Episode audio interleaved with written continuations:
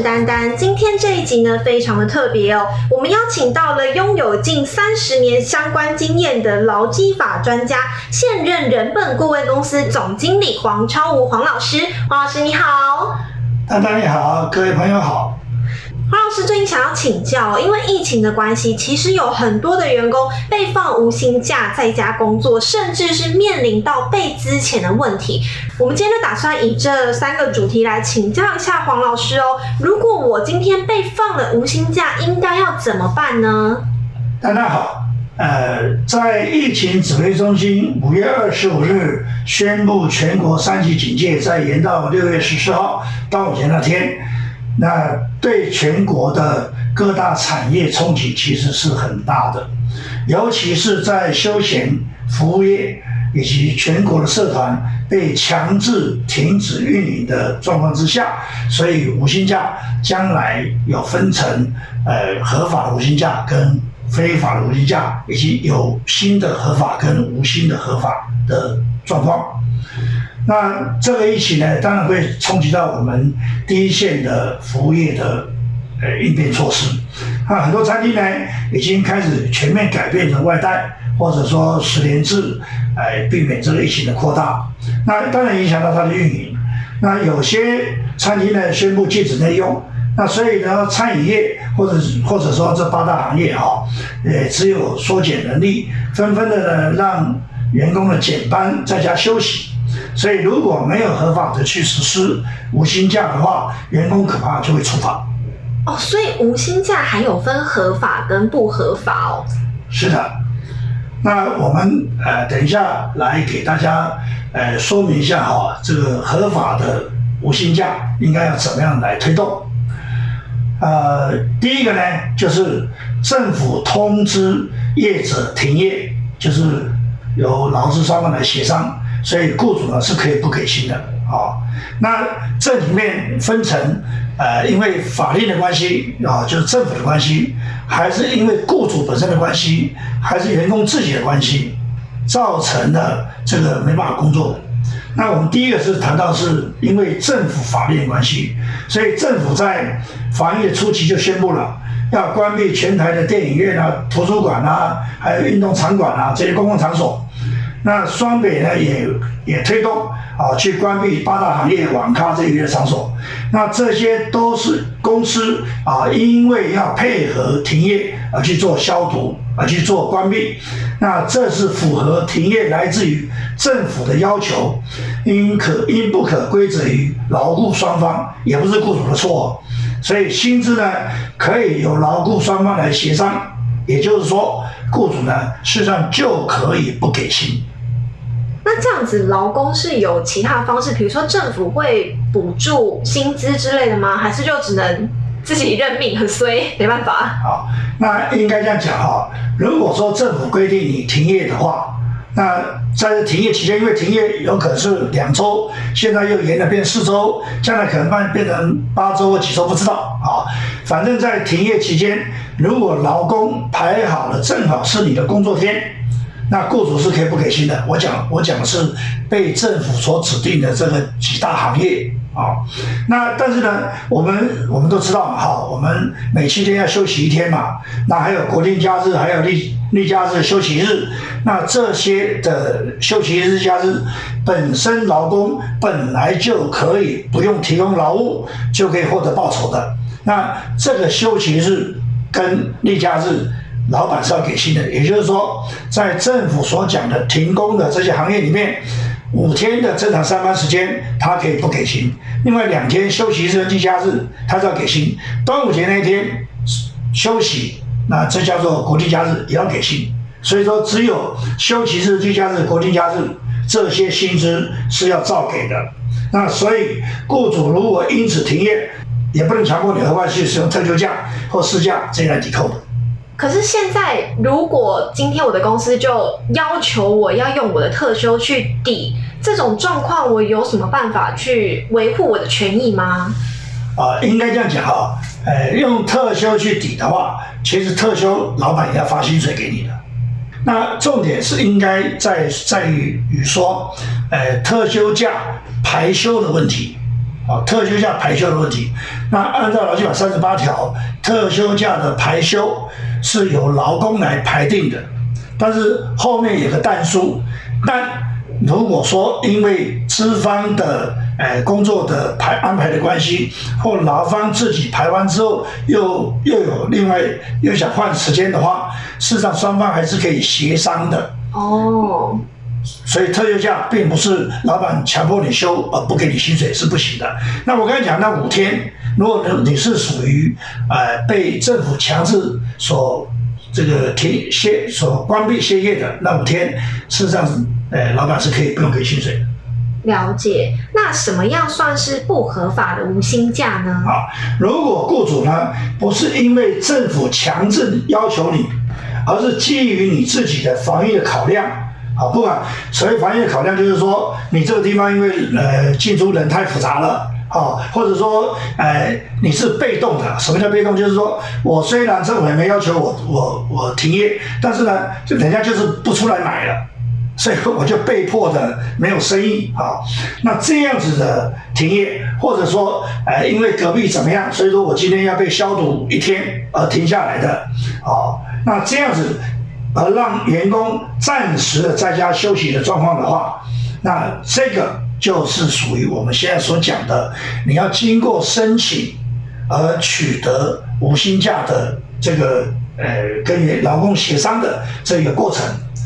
那因为这个整个停工的状况，啊，它的原因是可归责于雇主。我前面讲那个原因是政府要求的，对。那现在后面讲这个原因是说，政府害，哎，雇主害怕他的餐厅被污染了，因为隔壁可能有确诊确诊，啊，或者说，哎，因为他他实在是没生意了，啊，必须休息了，所以没有生意休息，叫做可归责于雇主的因素，啊。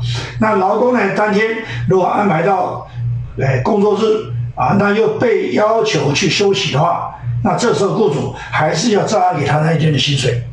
那如果说有些公司是他假设原本有五十个员工，但是因为疫情关系，所以他的营业额下降，他就变成说我原本是五十个员工都要出勤，现在我人力降低，只变成二十个员工要出勤，那另外没有上班的那些人就被迫放无薪假，这也是不合法的，对吗？哎，不是不合法哈，那这里面应该应该是讲的说如何的合法来做这件事情。按照这一次的呃一百零九年七月一号劳动部公布了一个叫做劳资双方协商减少工时应行注意事项，那所谓的劳资双方协商减少工时，就是俗称的无薪假。所以说，这里面有个注意事项，如果企业符合这注意事项的话，就叫做合法的放无薪假。有哪些注意事项呢？好，那这个注意事项呢，呃，第一个就是说，必须跟刚刚讲的，并不是所有员工嘛，哦，或者是所有员工都 OK，必须跟员工个别的去签署劳雇双方协商减少工时协议书。我再讲一次哈，有个协议书。跟劳工个别签的叫做劳雇双方协商减少工时协议书，签完之后还要去报给劳工局。那双方签的协议，那这就是一个合法的条件之一。好，那现在谈谈协议的内容，也就是说，这个注意事项里面的第八点提到说，放无薪假每一次不能超过三个月。好，那如果要延长的话，还要再签一次协议。所以说说，并不是跟员工签个五薪假啊，一签签了十年，这是不行的。每一次不能超过三个月。第二个呢，无薪假对于月薪的员工而言，它不能低于基本工资。比如说，我一个月领三万块，那按照民法的规定哈，一个因为我们月分大月小月嘛，有三十一天，有三十天的，二月有二十八天的。按照民法规定的话呢，月就是用三十天来算。那所以说我一个月领三万块的话，一天就一千块。那如果说这边因为呃要减少上班时间十天的话，那代表说我这个月就定两万块，对不对？对。好，不对。那因为按照这一个呃劳资双方协商减少工时运行注意事项的话，它的规定就是说，你再怎么减领月薪的人，你要保障他到领到基本工资两万四。即使说有十天，应该扣掉十天的一万块，但是不可以，只能扣六千块，他至少要领到两万四。那这是劳基法二十一条的规定。那这边我有个问题，因为像很多的柜姐，他们的基本薪资其实可能是一万六，好一点了不起一万九，反正不可能是两万四啊。那这种状况之下，他们也一样是可以领到最低基本工资两万四的吗？是的，因为基本工资就是属于劳基法的保障。那如果说今天公司没有任何流程，也没有任何协议，他就是通知我说我就被放了无薪假，这种状况我应该要怎么样去跟公司协商？说，哎，你应该要给我我一个月该有的基本薪资，或者是说你应该要给我有薪假之类的呢？啊，应该这样讲啊，呃，这个就是不合法的无薪假啊，就是叫叫你回去，那没有给你钱，所以说这个时候呢，我们。呃，跟呃老板之间唯一要做的就是怎样，就是请求他支付工资，啊，请求他支付工资。那按照劳基法规定的话，老板本来就要按期的给付你的工资，那所以这里面是一个工资呃欠的问题。那当然，你也可以按照劳基法第十一条，请求他帮你支钱。现在现在就看劳工自己的想法是什么啊？第一个，我是跟你要钱啊。那第二个呢，就是请求之前。那要钱的话，我们通常都是用存证信函啊寄给老板。那老板可不可以跟你讲，就说啊，因为你你都没来啊，你你看上礼拜我叫你不要来，你也都没来啊。我刚刚就讲过了哈，呃，老板叫你来，叫你不要来，事实上是他延迟接受你的劳务。所以说，老板叫你不要来，你当然可以不来，但是不代表说他可以不付给你工资，他只是延迟接受劳务而已。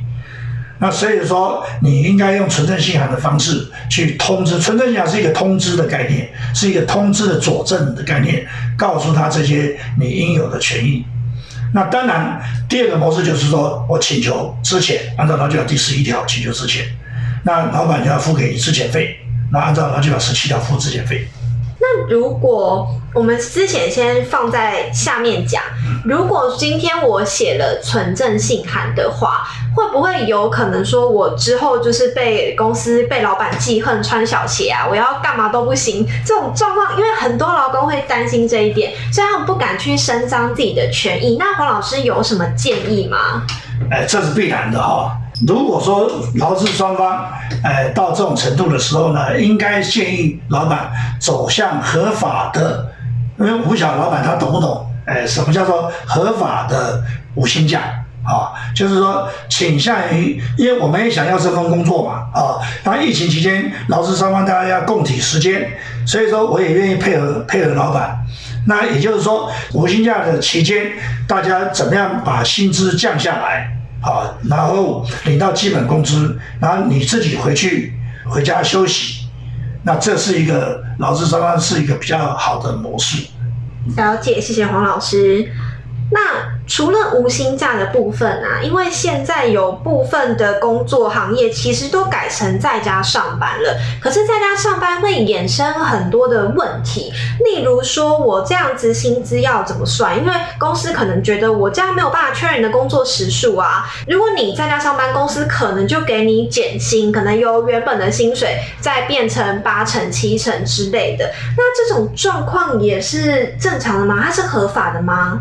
或者说，我们要怎么样规避这种状况，才能够说我在家上班，但也可以领到我原先的月薪呢？哦，这里面看起来是两个问题的哈。一个是说，在家上班的时间怎么认定？啊，其实应该再回到呃更更前面的，就是说，呃，我们要改，老板要改变工作地点，因为在家上班还有后面可能还有职灾的问题。好，那也就是说，哎，老板要合法的让员工在家上班的话，呃，第一件事情就是讲要跟你签一个呃协议书啊，协议书。那这是符合劳工调动五大原则，劳基法第十条第一款的，就是指派你在家里上班啊，这是一个要跟你签一个协议书。那所以你这时候在家里，呃上班，然后上厕所跌一跤，或者说呃出去这个吃饭啊，那那摔倒，那这都会算职灾。那唯一的就是讲这个很难举证而已啊。但是只要是这个工作场所是你们双方协议的一个工作场所，那这就有职灾认定的问题了。那第二个呢，就是说。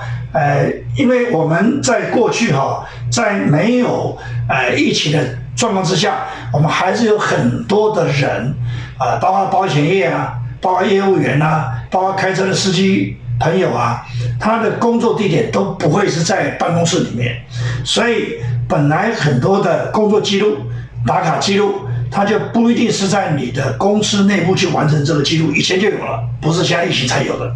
那所以说这一次，呃，劳动部的规则也是一样的。那劳基法三十条第五第五项就规定，雇主他要去备出勤记录的义务，啊，要备出勤记录的义务。那所以说，劳工必须去证明他的出勤记录。其实是雇主的义务，所以说我们不要骂雇主哈，因为是劳基法要求雇主必须这样做的，没有这样做反而是雇主违法。假如雇主跟劳工讲的说你可以不用不用打卡干什么，事实上是雇主违法，所以不是员工员工违法的问题，所以说员工要体谅雇主。那第二个，在一百零九年的十一月三十号，那劳动部呢？也修订了劳工在事业场所外工作时间指导原则。那这里面就规定了，劳工跟雇主要签订一个书面协议，约定在家工作的劳工要在正常工作时间内履行劳务，雇主呢要逐日的记载劳工之正常工作时间。好，这是法律的规定，所以雇主的这样要求一切是合法的，不做还是不合法的。那这里面呢，就是公司要提供啊各种的可以证明员工出勤的一些记录，包括电子邮件啊、Line 啊，或者说 GPS 做什么，你的你到什么地点的回报啊，啊，那做各种通讯软体来回报雇主，并留存记录。所以这是劳基法对雇主的这个要求。那既然有这些记录了，那当然包括你的加班。你就必须在 Line 或在这些通讯通讯的软体上面，告诉老板说，我的这个事情没有办法做完，我晚上还要加班到什么时候？那要经过雇主的同意，说 OK，晚上你再加班两个小时把它做完。然后呢，你要告诉他什么时候开始，什么时候结束，做完之后要把你的东西回报给老板。这样子全部记录下来的话，事实上，即使在家工作也是可以加班的。但是黄老师，我这边有一个问题，是因为我们很常很容易遇到说，公司其实本身是不信任员工的，所以就算员工可能透过 email 或者透过赖的方式告诉你说，哦，我现在开始上班喽，然后他透过 email 告诉你说，我现在下班喽，我有做满八个小时，而且也有完成职务上的内容，但是公司仍然会觉得说，哎，你这个时间是你自己告诉我的，我没有办法确认你的时间，要求。将你减薪，这种状况应该要怎么办呢？呃，应该这样讲哈，劳基所有的法律都有一个特色特点，就是叫做举证的责任，所以不可以自由心证，因为我们都不是法官。公司呃有这样子疑虑，这是 OK 的。就好像我刚才讲的说，呃，员工在在家里上班上厕所摔跤，算不算职灾的问题？是举证很困难，对，举证困难，不是法律的问题，好。那老板有这个疑虑，那老板要去举证。那当然，老板不知道员工是不是是不是做满八小时，所以说他唯一能够要求员工的是绩效，就是说你把这个工作的成果，我认为你可以做八小时的工作成果是什么，做回报。那这样子是可以的，但是他也不可以这样，因为说你没有做满八小时，就完全没有举证哦，就说啊，我认我认为你就只有四小时。所以给你四小时薪水，即使不是在家工作，即使你是在餐厅工作，他跟你讲说，你看看现在都没客人了，对不对？那你闲着就闲着，所以说你只能算两小时，都不行啊，因为劳基法的规定就不可以自由行政，你必须举证啊，因为他不是做 part time 的员工，就算说 part time 员工，他也是按照这时间，这时间没有人，他应该付付给你钱。啊，所以说我们叫做计时、计日、计月的员工的话，我们就跟时间是直接相关的。老板可以要求他的成果，啊，那老板可以透过绩效考核要求成果，考核成果。所以说在薪资上面有一部分叫做固定薪，有一部分叫做绩效薪。那所以给你绩效奖金，那你你的固定薪，比比如说是三万块，绩效薪一万块、四万块。对不对？那所以说我三万块是必须给你的，但是那一万块绩效薪就看一下你有没有达成绩效。那我认为说你的绩效是不够的，可以扣掉一半，所以只给三万五。那这样子做事实上是合法，是可以的。那有很多公司其实是有全勤奖金这个东西的，在家上班的话，其实他就怎么判断你全勤就是很很难嘛。那所以这种时候，这个奖金是会被取消吗？还是？呃，应该应该这样讲啊，这一次在家上班的薪资结构，雇主是可以做调整的，啊，不是不能做调整的。那这个做调整要是经过劳资双方的协议合议才能做调整。那这里面调整一个主要的方向，啊，就是说，如果说你的薪资结构里面有一些叫做，哎，通勤的津贴。啊，比如交通津贴啊，因为呃，可能你是从新竹来台北上班，啊，老板当初跟你谈到啊，每个月给你三千块交通津贴，可你现在在家上班的，所以说三千块可以拿掉，这是 OK 的哦，这是可以的。还有一些出差的津贴，比如说现在呃大家都没办法出差了，啊，所以说这没有了，那也交际那也没有交际的人都在家工作，所以这些这些的薪资结构啊，依法你们是可以去。协商跟调整的，但是呢，我们也也不要忘记了，因为你在家上班，所以说可能用了你家的网络，哦，可能用了你的呃电脑，啊，那这些东西呢，老板也必须相应的怎样补贴给你，啊，但是这些不管怎么样，这些薪资结构的调整和改变，劳务双方还是要另外用书面协议。好，那而且雇主呢，在每次付薪水的时候呢，都要按照劳基法二十三条第一项的规定，提供各个项目的计算的明细给你。好，比如说我这个现在这个没有提供给你了，那我多加什么东西给你，以避免日后的争议。哦，所以说，如果我家的网络原本是三十五枚，可是现在因应我在家上班，我至少要三百枚才够，这也是可以跟公司做申请、做协商的。是的。可以重新来了解。那想再回到刚刚的问题，因为刚刚黄老师说我连在家在浴室里不小心跌倒也算职灾。那如果我在家工作染疫的话，算是职灾吗？职灾的劳基法职灾的概念哈，哎，它分的非常的怎么讲？分的非常的细啊。那所以就说这里面呃一个很重要的观念叫做因公啊，因公。那所以说你在家染疫，我我们很多的，呃，举证责任，刚刚前面提到很多举证的责任，那在法律上哈，呃，举证之所在就是败诉之所在，也很难举证。你在家染疫，要去证明说是你在上班的那八个小时中间染疫，而不是在下班六点以后跟家人吃晚饭的时候染疫。如果你真的能够举证到这种程度，那他算是在，就说那个那个病毒哈，其实是是在白天的那个时候感染到你的，而不是是在晚上的时候感染到你的。那听起来就超难啊！所以所以啊，其实我还在强调这个哈，要必须是因公，必须在他工作中间。那因为以前我们是到。呃，企业去上班，我们换了一个工作地点，啊，那所以说那个时间点可能比较容易区分，说是在哪里，其实也不一定容易的，啊，也不一定容易的。那我，但是我是说，相对还可以分得开来。为什么？因为毕竟是在两地，啊，两地。那以前是在办公室里面的话，你很容易去证明嘛，对不对？A A A 的员工会传染在办公室哦，他会传染给 B 嘛，传染给 C 嘛，是不是这样子？所以你就可以，你就可以证明说，哎，不是我的家庭里面，是我父母啊，是我子女的传染的，而是在办公室里面的群聚。所以这两个群体是分的，相对可以分得比较清楚。但你在家办公的话，你怎么分得清楚？除非是总经理跑到你们家去，然后传染给你，啊，那那这 那就那就变成是是因公的，所以所以这个时间点确实是蛮难的。应该说这件事情本来就很困难去举证啊！就算我今天我真的都待在家上班，那我所有的吃吃喝拉撒都是叫外送，然后都是直接丢到我家门口，我都没有出门，可是仍然我被我的家人传染了。但是传染时间我也没办法去举证啊，就不然怎么会有那个那个叫什么？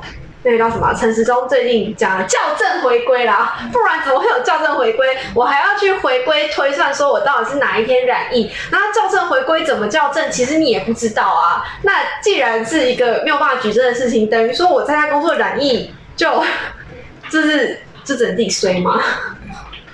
而且当然，呃，法律其实就是这样的啊。法律其实强调是证据啊，因为这个对于劳资双方的。权益影响很大很大，啊，那那这个还是要看证据啊。那另外一个刚刚有提到，就是说有些公司是叫你在家上班，啊，但是呢，有些呢大公司，比如说要你分流，不不是在家哦，而是说，比如说我我要 A 厂跟 B 厂，好，那我怕 A 厂的员工感染嘛，所以说我 A 厂的部分员工到 B 厂去上班，B 厂部分员工到 A 厂来上班。好，这叫做呃异地办公。好，异地办公。那异地办公的时候，那到底员工可不可以拒绝？就说，假如我 A 厂在台北，B 厂在新竹，那我本来在台北上班啊，那你现在叫我到新竹去上班，或者到新竹去去支援，到底可不可以？应该是可以拒绝的吧。啊，那这里面就牵扯到呃劳基法新修订啊，就是劳基法第四条第一款。大家特别要要小心哦，因为这是法律的规定，好，法律的规定。现在是由呃疫情中心发布之后，那在疫情中心的呃应措施的要求之下，好，那要求我们的员工去异地办公，好，然后弹性上班时间，所以雇主呢，他是依指挥中心的措施来办理。要求员工去配合实施异地办公的话，员工是不得拒绝的。啊，那这里面就是按照劳基法第十条之一，以及一个是法律哈第十条之一叫做劳工调动五大原则，以及指挥中心的公告。因为现在指挥中心有很多公告出来，要求台电啊什么什么，他他他们要要这样做。好，那如果公司是配合指挥中心的防疫的公告为理由去推动，那员工如果拒绝配合，到调动后的工作地点出勤，这样子会构成不遵守合法调动处分的一个原则。啊，那你没有去嘛，就会造成旷职，连续旷职三天，就会按照劳基法第十二条第六款把你 fire 掉，把你解雇掉，而且连资遣费也没有，连那个预告工资也没有。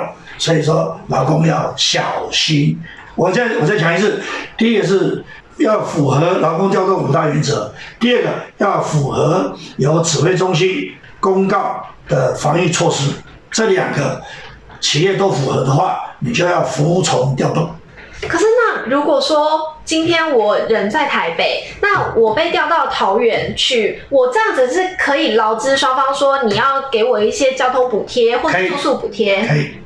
但是你不可以不去，就是说所有该给你的这些，呃，我们不叫福利哈，所以去的必要的措施，他要提供。这不止补贴哦，还包括要给你那个口罩啊，给你什么什么这些防护的装备，啊，都要给你。这这是这是劳动调动五大原则的第五条，五大原则的第五条。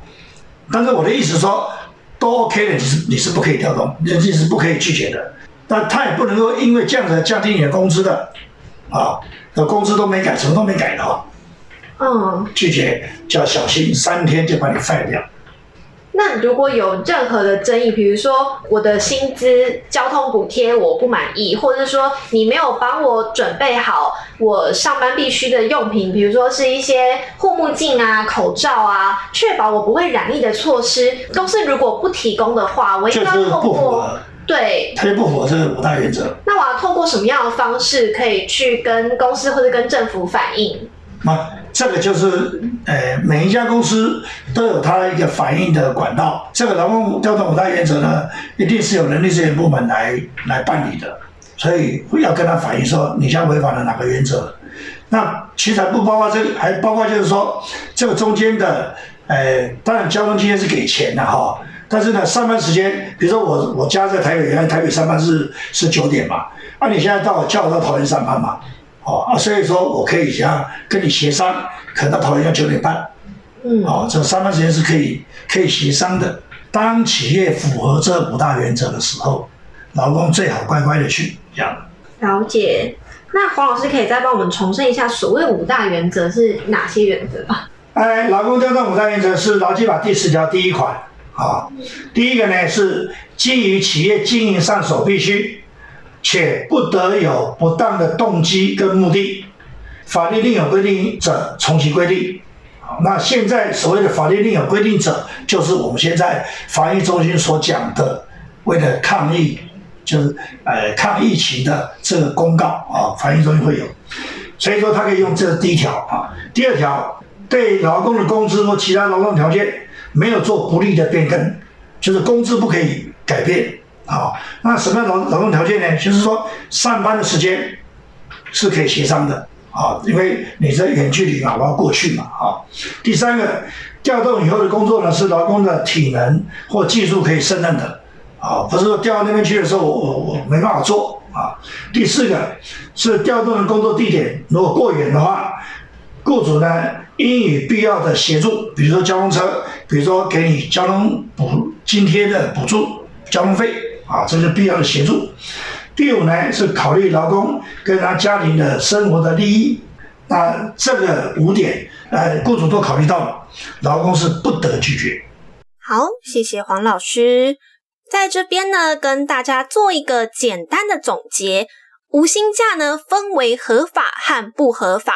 如果你是领月薪的员工，合法的无薪假至少每个月要给你最低基本工资两万四千元。在疫情期间呢，其实不管是劳方还是资方都不容易。如果对于无薪假有任何异议的话，其实是希望劳资双方先行协调。如果真的无法的时候，我们再寄存证信函去帮大家争取权益。鼓励目前还是处于不合法无薪假的公司，我们尽量去走到合法的无薪假。如果你是可以在家上班的族群呢，一样，我们在家还是得要打卡确认工时，这个工时非常的重要哦。因为如果你在家不小心发生了什么意外的话，甚至是不小心染疫，其实也算是职灾。当然啦，如果你要去举证说你是在上班期间染疫，是有一定的困难度的。如果资方对于让员工在家上班的工时有异议的话，黄老师是建议哦，可以改成说以制定每日工作量的方式去达成这个目标。而要特别注意的是，分流上班的员工们，如果公司调动是符合劳工调动五大原则的话，劳工是不能拒绝的。但是中间呢，我们仍然是可以跟资方去协调，包含你的上班时间、你的通勤补贴，以及你在异地上班的需求。那在下一集呢，我们会请黄老师详细的帮我们说明哦。如果我们不幸染疫，当中的薪水跟假应该要怎么算？而在疫情的大环境之下呢，其实很多员工都面临到被资遣的问题。那这部分又应该要怎么办呢？我们就是下一集再跟大家分享喽。我是丹丹，如果喜欢我的频道，欢迎订阅我，或是有任何问题的话，欢迎到我的粉丝专业留言给我哦。我们下一集再见，拜拜。